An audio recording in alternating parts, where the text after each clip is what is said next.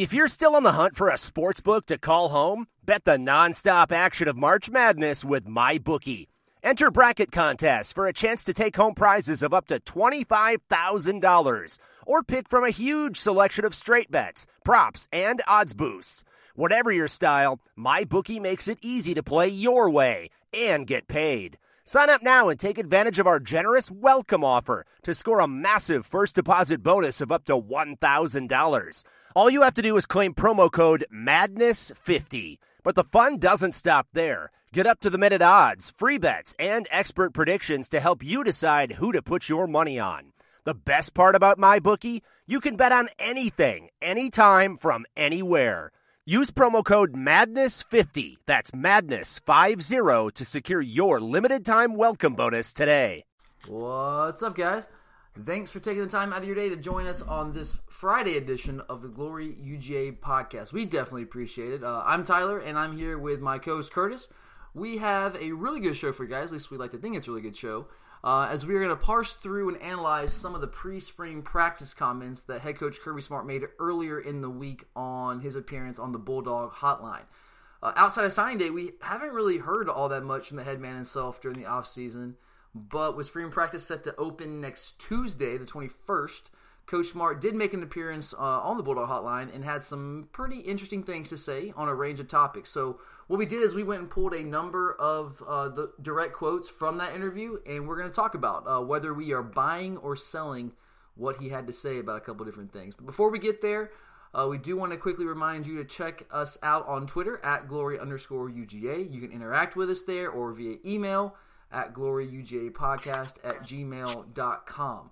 Uh, I also want to remind you that in order to make it um, easier to access, the show is now up on a variety of platforms. We're up on what uh, iTunes, Stitcher, TuneIn, uh, missing something. Oh, Google Play, if that's something you guys uh, have downloaded on your phones or on your computer or iPad, whatever it might be. Uh, we always appreciate the support y'all give us each and every week. And if you do get a chance, it would be awesome if you could subscribe to us on iTunes or any of the other platforms. And also give us a review as well if you have a little extra time on your hands, which I know is hard to come by. All right, uh, today's show, we're going to call this segment Coach Speak. I, I, know it's not the most original name in the world, but we're going to roll with it. Uh, Kurt, don't you love a good Kirby press conference or interview? Um, at times, yeah. I mean, uh, you know, there's always something happening. Either someone's feelings are going to be hurt or something. I, I, love it. Maybe it's because it's the, it's the extremes between the Richt era and Kirby. Uh, Richt, Richt, was always pretty reserved in his comments and was would never really call players out. Uh, and you just never really got a, a true take on things, uh, at least from his his perspective. You get a few items here and there. You always get the scrimmage stats, which we all fawned over for whatever reason. But uh, with Kirby, man, he I for one love him in a press conference setting. He's open, he's blunt, he pulls no punches. He says what he means, and he means what he says. And uh, like you mentioned, he often uses his press conferences, interviews as a, as a tool to kind of send messages to his players. But regardless, for the show today, uh, as I said, we've pulled some direct quotes from Kirby's interview on the Bulldog Hotline show this week, and we are going to play a little buy or sell action with what he had to say. Uh, so, Kurt, what I'm going to do is I'm going to give you a quote uh, direct quote from Kirby, and then I want you to just tell me if you are buying or selling what he had to say. Sound good? Yep. All right. Uh, let's start with this quote from Kirby in response to a question about the possibility of using Sony Michel and Nick Chubb in the backfield at the same time on a maybe a more frequent basis. And this is a direct quote from Kirby. Quote, I think that's a very popular question. I've heard it for years. In the years I was at Alabama, that was always one of my favorites because there was always two good backs. I do think you have to be careful though. As a defensive coordinator, I prefer to see those two guys together because one of them does not have the ball. And when one of them does not have the ball, we ask, what are they doing? So, Kurt, buy or sell, we should use this statement. We should utilize sets with both Sony and Nick in the backfield on a more frequent basis. Are you buying or selling that?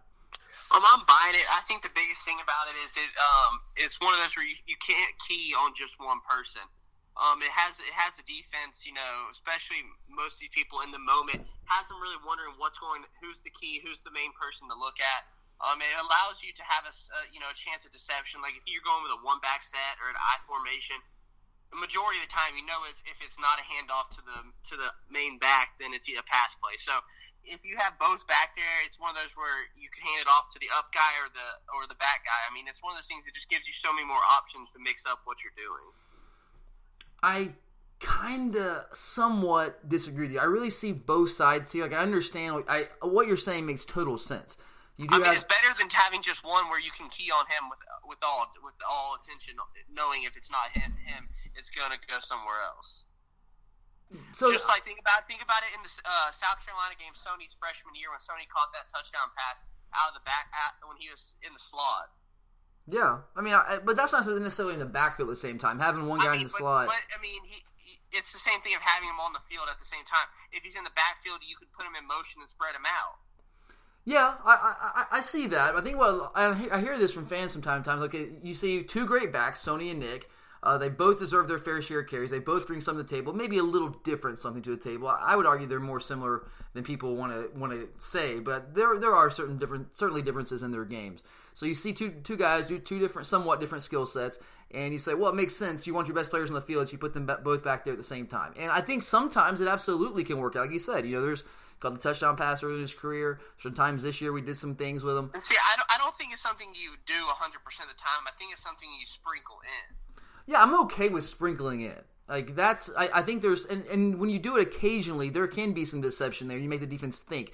It certainly cannot be a base part of your offense. No, like, it can't be your base formation. Without that's in, in no way, shape, or form. And, and I'm not saying everyone who brings that up is, is, advocating for that, but there are those out there who's like, I don't, why, why aren't they on the field there all the same time? I, I mean, I'm like, uh, okay, I, I see what you're thinking on the surface, but look at it from like Kirby's right. Thinking of it as a defensive coordinator from that perspective he's right in saying that if one of them has the ball, what the hell is the other one doing? It, you can the only value of having them out there is to serve as a decoy. If they're not the one getting the ball, and it, with defenses today, as as well as they scout teams, as advanced as statistics and scouting has gotten, you can kind of look at tendencies and I mean and, and have a basic idea, or at least have a certain key on what you're looking at that can maybe neutralize that deception advantage to a degree. Now, there's certain things, you know, if, if, it's a new package you haven't shown out to anyone at all and you put them out there both on the field at the same time, well, then of course that negates any kind of scouting advantage at all. So you, you can say that.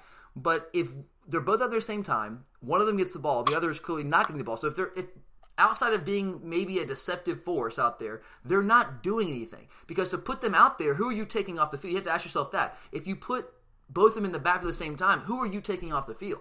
Are you taking a tight end off the field? Are you taking a fullback off the field? Because that takes away one of your blockers. And does that deception that by having both of them on the field, does that take enough of the, uh, the potential defenders out of the equation more so than having a blocker in there who could actually match up and block that that potential defender? I think you have to ask those questions. It's, it's not as easy as just saying let's put them both back in there because you can't have 12 guys on the field. You got to if you put them in, you're taking somebody out. So who are you taking out? And is is you have more value by putting both those guys in the backfield at the same time versus having an additional blocker or an additional receiver in the game? I don't know. It's an interesting question. I think there are there are times and situations where it could work, um, but it's not something I, I I look towards us having an extensive package of, of, of, those kind of sets, and I don't think that's something that I really would advocate for. But that's just me. But I mean, from time to time, it absolutely could be something that we could use to our advantage. Uh, all right, next, in response to a question about Bryce Ramsey's impending transfer, transfer, a little discussion about that. Kirby had this to say about the quarterback position. Quote, the quarterback position, everyone thinks it is great, but for us, it is scary.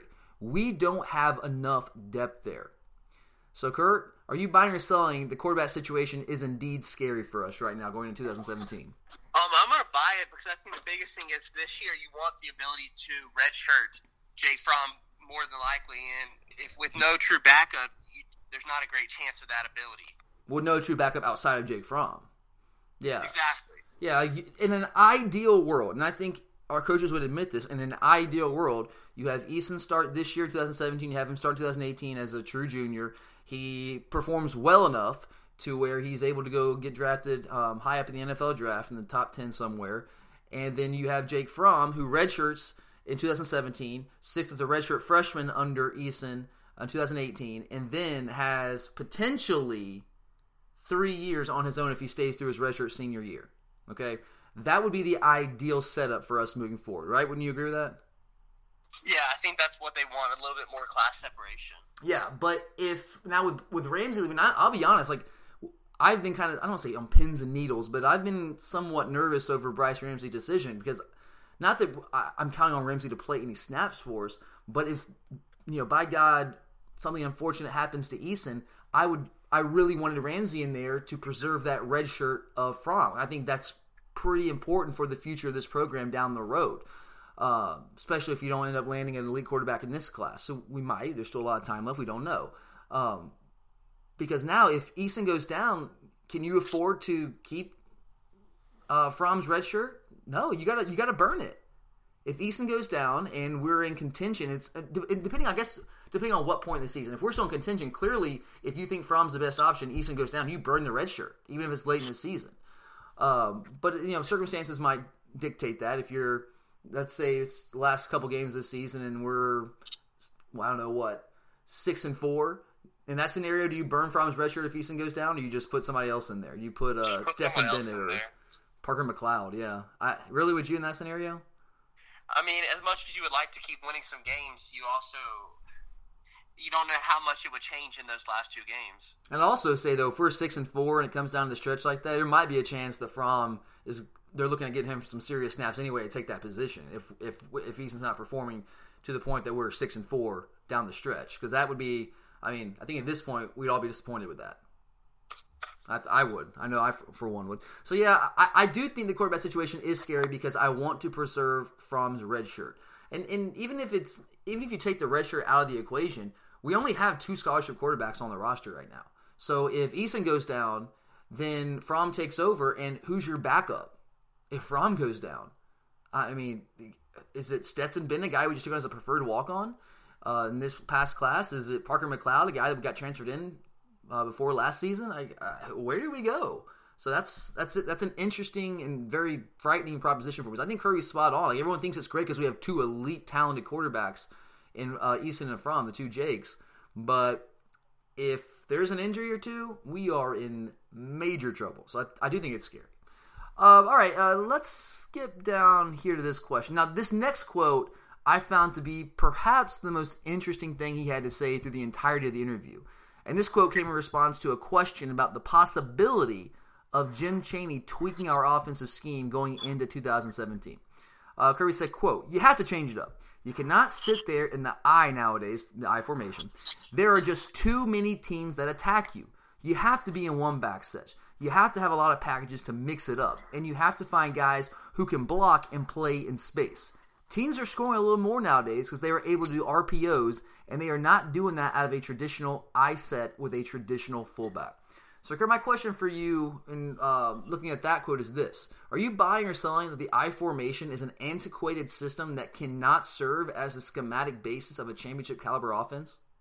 In this um, I'm buying it. I think it's definitely very true. I mean, even as much as Bama was doing it for a while, things have changed so much that if they hadn't changed, they were having to change their offense with Kiffin to still be able to compete with teams. I mean, some of those games, like the last two national championships they were in, especially the one they won against Clemson, if if they hadn't yeah. Um, if they hadn't been scoring, they wouldn't have won it because while their defense was good, they needed to score some points. I think, and I know this is not an Alabama podcast, and we don't want everything to always come back to Alabama, but you, I think you bring up a fair see, point. They were a team that was a traditional I formation. Right, that's what I was going to say. Like they, season. yeah, Alabama was the prototype of I formation power football, and what, and they didn't always run an I formation. They were more the H back stuff, but still power football, the old school throwback power ground and pound football. That's how they got started under the Saban era, and they were the prototype for that. They were the poster child for that. But even Alabama, the poster child for that offense, with those elite the running backs they had, they had to change. Down their roster. Yeah, they had to change. So I, I think he's spot on. This is something that I, that I've um, I've been studying over the past couple years. And fo- guys, football's evolved. It, it, absolutely has. I'm not sitting here and saying that we can't that we have to go to a, a full spread attack and we can't still incorporate power principles. There's still very much a place for power principles in the game of football today. But by sitting there in the I formation in that traditional set, you limit the options that you present to defenses. You limit the ways that you can constrain a defense. And with how uh, how advanced defenses have gotten, how they evolved over the years, you're putting yourself at a disadvantage. It's not to say you can't run I formation from time to time, but to have it as the basis of your scheme, it's just not going to work in this day and age. And here's why. Because and here's why the spread has proliferated to the degree it has. The to run those power based I formation pro style sets, whatever you want to call it, those ground and pound type sets, like the the man on man type stuff, where you're testing someone's manhood, you're just going to pound it down their throat. That old school mentality to make that work, you everything has to be set up perfectly. You have to have the right type of offensive line, big enough, strong enough, powerful enough offensive lineman. You have to have the right quarterback who can make you pay off play action.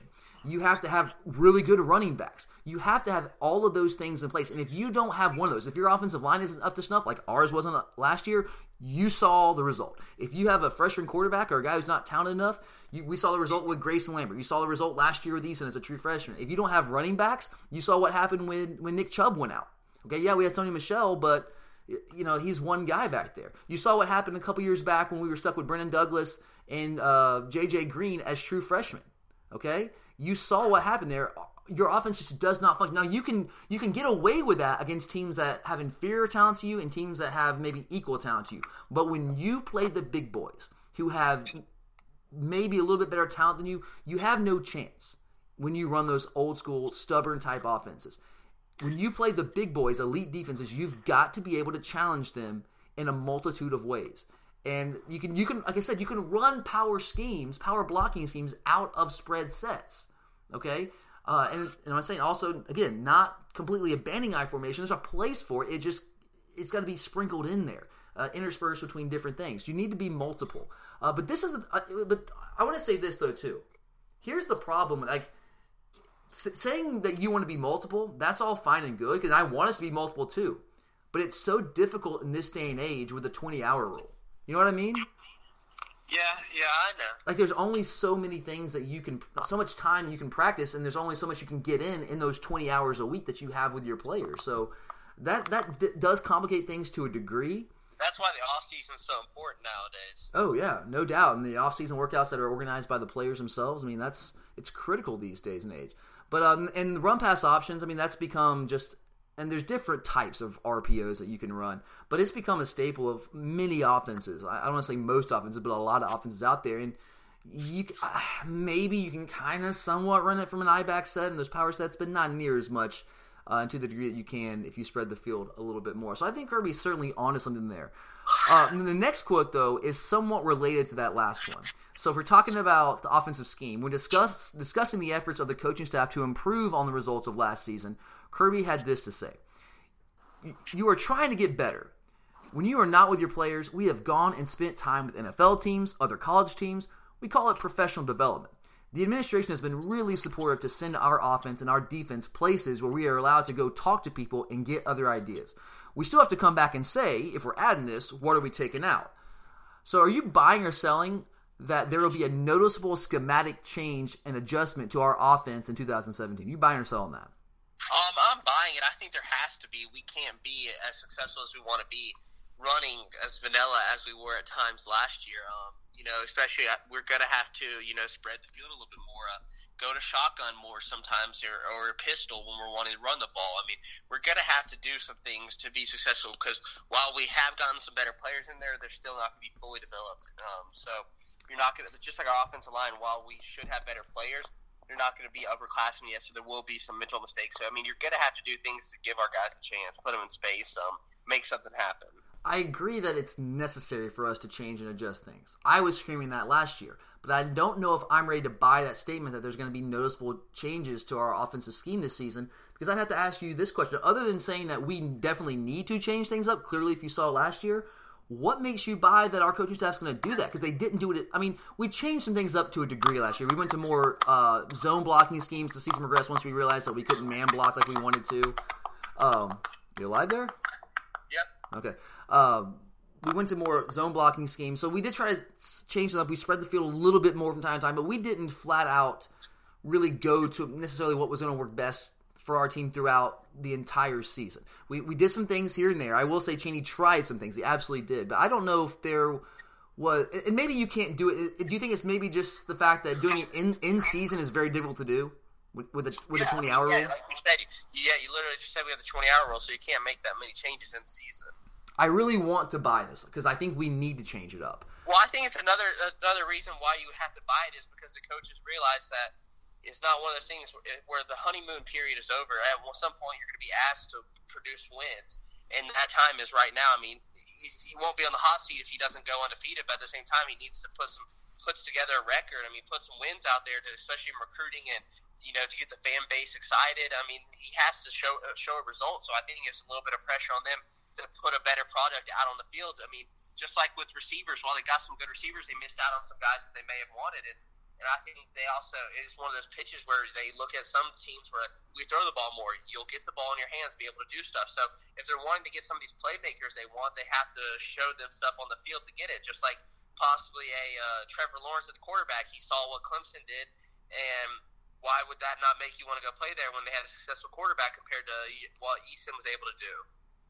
Yeah, I mean those are, those are all fair points. Uh, I just I, I really want to buy this. I just don't know if I'm ready to go out and limb and buy that there's going to be some significant changes to our offensive scheme because I haven't. I mean, there were some adjustments made last year. There were, like I said, going to more zone blocking schemes as opposed to the man stuff that we clearly wanted to start the season with. Uh, we just spread the field a little bit more, uh, put Eason the gun a little bit more where he's more comfortable.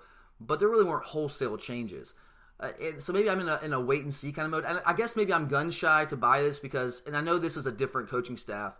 Uh, go back to the Richt there, but I we you hear this often about how coaching staffs are going to go visit with this team, go visit with that team, share ideas, get new ideas, bring them back, and, and change it and change things up. You know, make the offense more prolific, make the defense scary.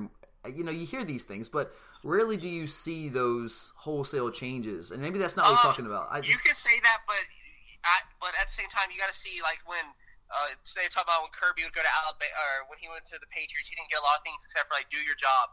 And you know, look at the hiring of Mel Tucker, how it changed their defense completely um, with the scheme that they wanted to go with. You know, quicker guys that could make some different, uh, you know, make some plays on the ball.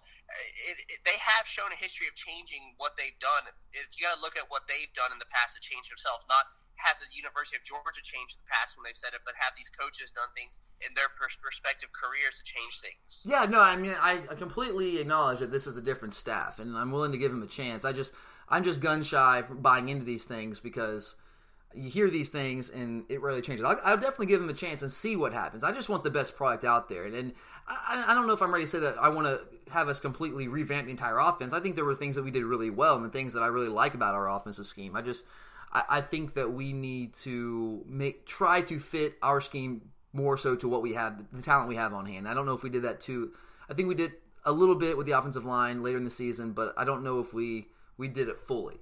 Uh, all right, let's move to the next question here. All right, so uh, Kirby had a few things to say about G Day uh, since it's coming up here. We're getting ready to start spring practice and the effect that a large and energetic G Day crowd can have on the team. This is what he had to say. Uh, I think it's critical. The more we can pack that stadium and make it like a real game, I get to find out how kids respond and adapt to that atmosphere. Any atmosphere we create like that is an advantage for our opening game. So, Kerr, are you buying or selling that the fan turnout for G Day has an impact on our on field performance during the regular season? Um, I think it could have a little impact. I don't think it has a ton, but I think it has the impact in the atmosphere um, of holding these guys. You, you see, this is one of your big opportunities to see what they can do. You know, yeah, they have scrimmages, but it's just the coaches there. There's no one watching this. There's a little bit more, um, you know, butterflies in your stomach when there's people in the stands watching. So when it comes down to it, you know, a couple years ago when it was the same weekend as the Masters and there weren't a lot of people there, the atmosphere of the scrimmage wasn't as big as it was, you know, come last year when it was fully packed. It, you know, there's a little bit different feeling and it gives you more of a game feeling, which, you know, I think you can say that players shouldn't have to have that, but it does change the mindset a little bit when the stadium's packed and then you truly do get to see what they can do. Yeah, I mean, anytime you can pack a stadium like that, it's good for your program. But in terms of whether or not it has an impact on our on-field performance, I guess I, I would. think, I think it has an impact on our judging of what they can do, and I think if they're able to get a better judge, judgment idea of what these players can do, it will change the on-field performance because they put players in a position that they know that they they have a better idea and better understanding of what they can do there. Yeah, no, and and that's something that, that I was going to mention too. Yeah, I, I definitely agree. It the more game like it can be, it, there's certainly some truth in the fact that the coaches can better evaluate what you're going to do in a game setting. Okay, it's not exactly a game, but it's it's more like you said, more so than than a scrim than just some regular closed scrimmage, something like that. Uh, I guess I would kind of have to distinguish between a direct impact and an indirect impact on a performance on the field because is the crowd at G Day going to make us go out there and beat Notre Dame in the second week of the season? No, it's not. But I do think it has an indirect performance on or indirect impact on our performance on the field. If you think about it this way, because the crowd at G Day helps build the perception of our program. If we have a huge crowd like we had last year and we're rabid, we're energetic, that builds excitement around the program and that perception that Georgia is all in, we're bought in, fans care, it's a great place to come play football, and that perception has a direct impact on recruiting. And then yeah, recruiting, I mean, look at D'Andre Swift. Right, and then rec- exactly, and those guys that were there. I mean, That Kirby's been very open. Performance. Yeah, he's been very open about how critical um, the G Day was for not just the, the prospects that were there, clearly for the prospects that were there on hand to see that and, and witness it, but just be, being able to relate it to other players and other players being telling them what it was like. You know, that has a clear effect on recruiting. So perception is created by these types of things around the country, and that perception does impact recruiting, and then recruiting certainly, clearly, is going to impact your performance on the field. So I think it's more of a roundabout impact, not not necessarily a direct impact on what we're going to do on the field, like in week one, week two, week three, whatever. Uh, but I do think it ultimately it's going to impact our recruiting, which will down the road impact our performance on the field. So I, I would look at it that way. Uh, all right, a uh, couple more here, real quick. Uh, okay, when discussing the somewhat surprising return of both Davin Bellamy and Lorenzo Carter, Kirby had this to say about rising senior Lorenzo Carter and his 2016 season. Quote, uh, You know, Lorenzo affects the game so much. He's so active. The TCU game, it was crazy how many plays he made, just causing fumbles, stripping the balls down, running things down. He is working really hard. So, Chris, are you buying or selling that Lorenzo Carter was a disruptive force for our defense in 2016? Um, I'm selling it. While he had some good games, there's some games where he just you look on the stat sheet and he had maybe zero or one tackles, and you're sitting there wondering, did he even play this game? Yeah, I mean, does the guy play hard? Does he have a good motor? He's Yeah, inconsistent.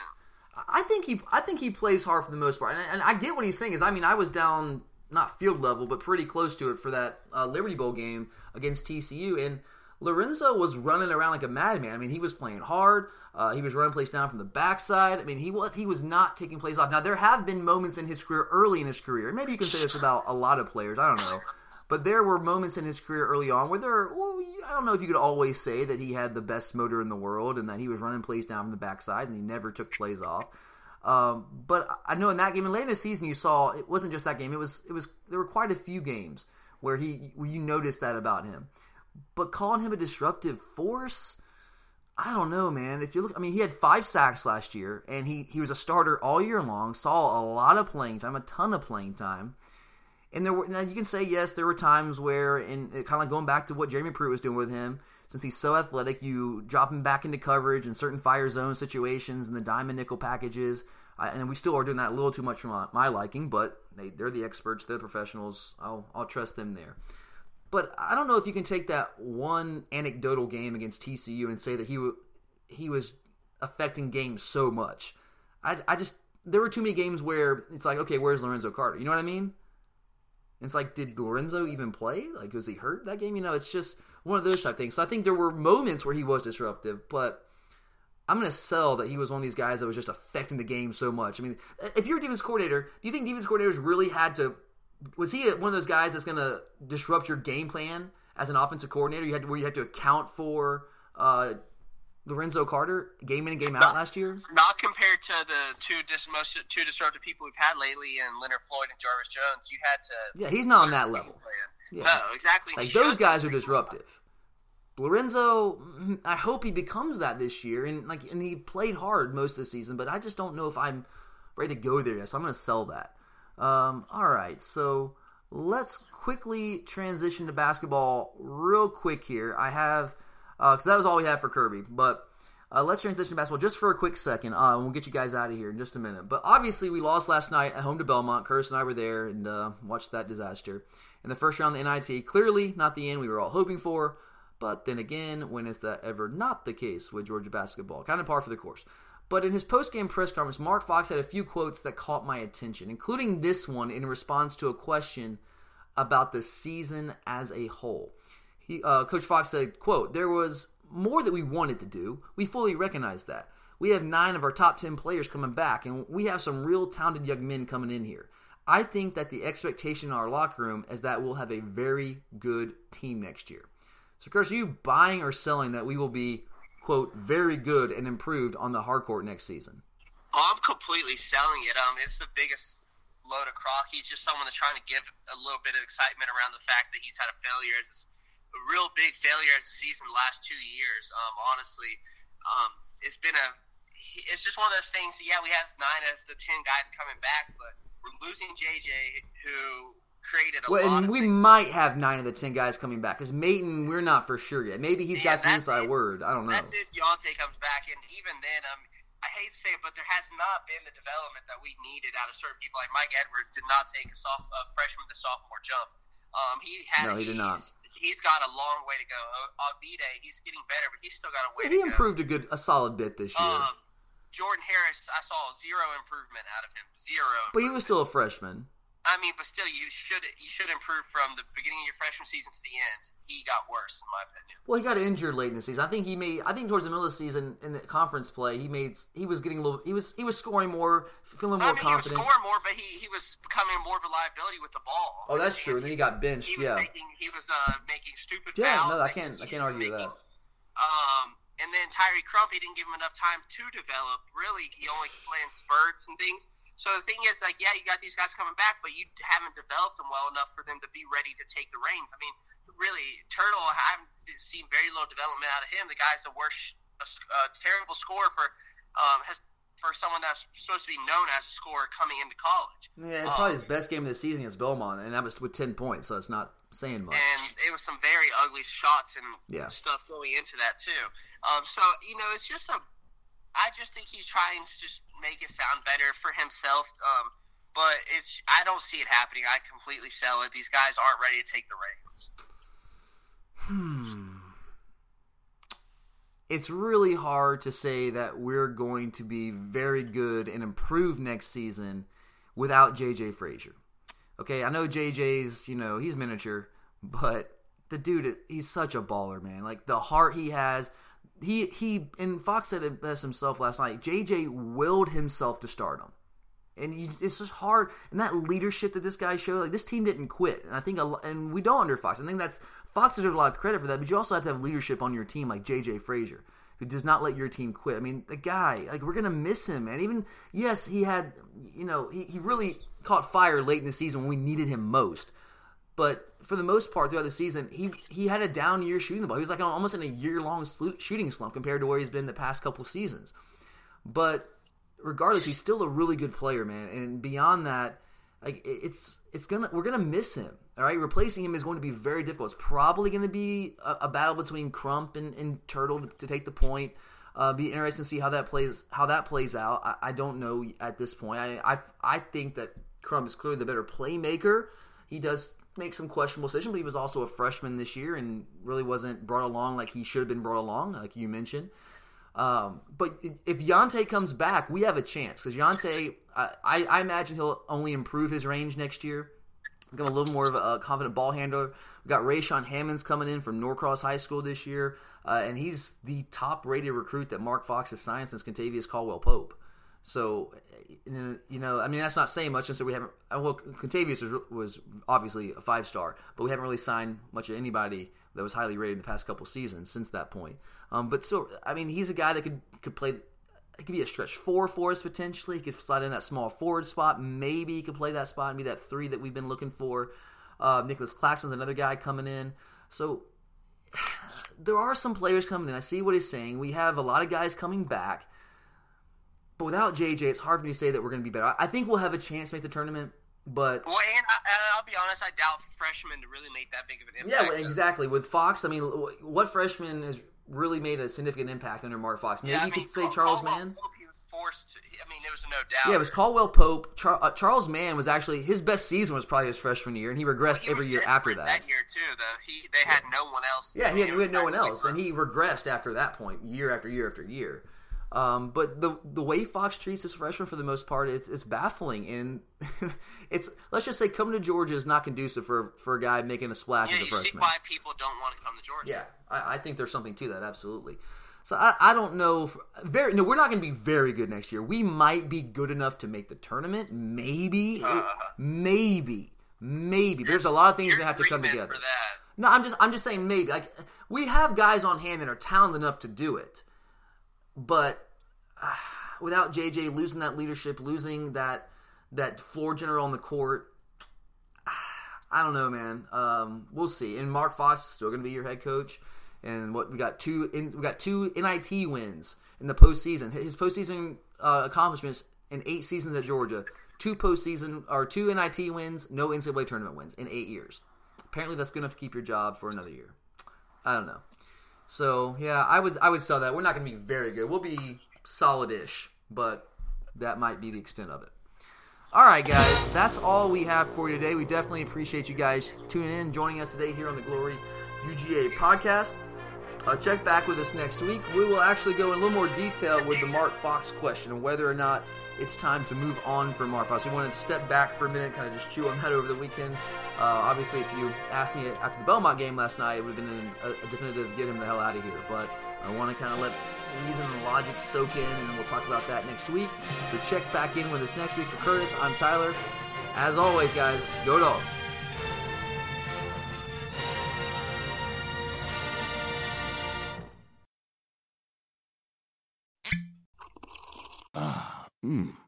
The first taste of rare bourbon you finally got your hands on. That's nice. At Caskers.com, we make this experience easy.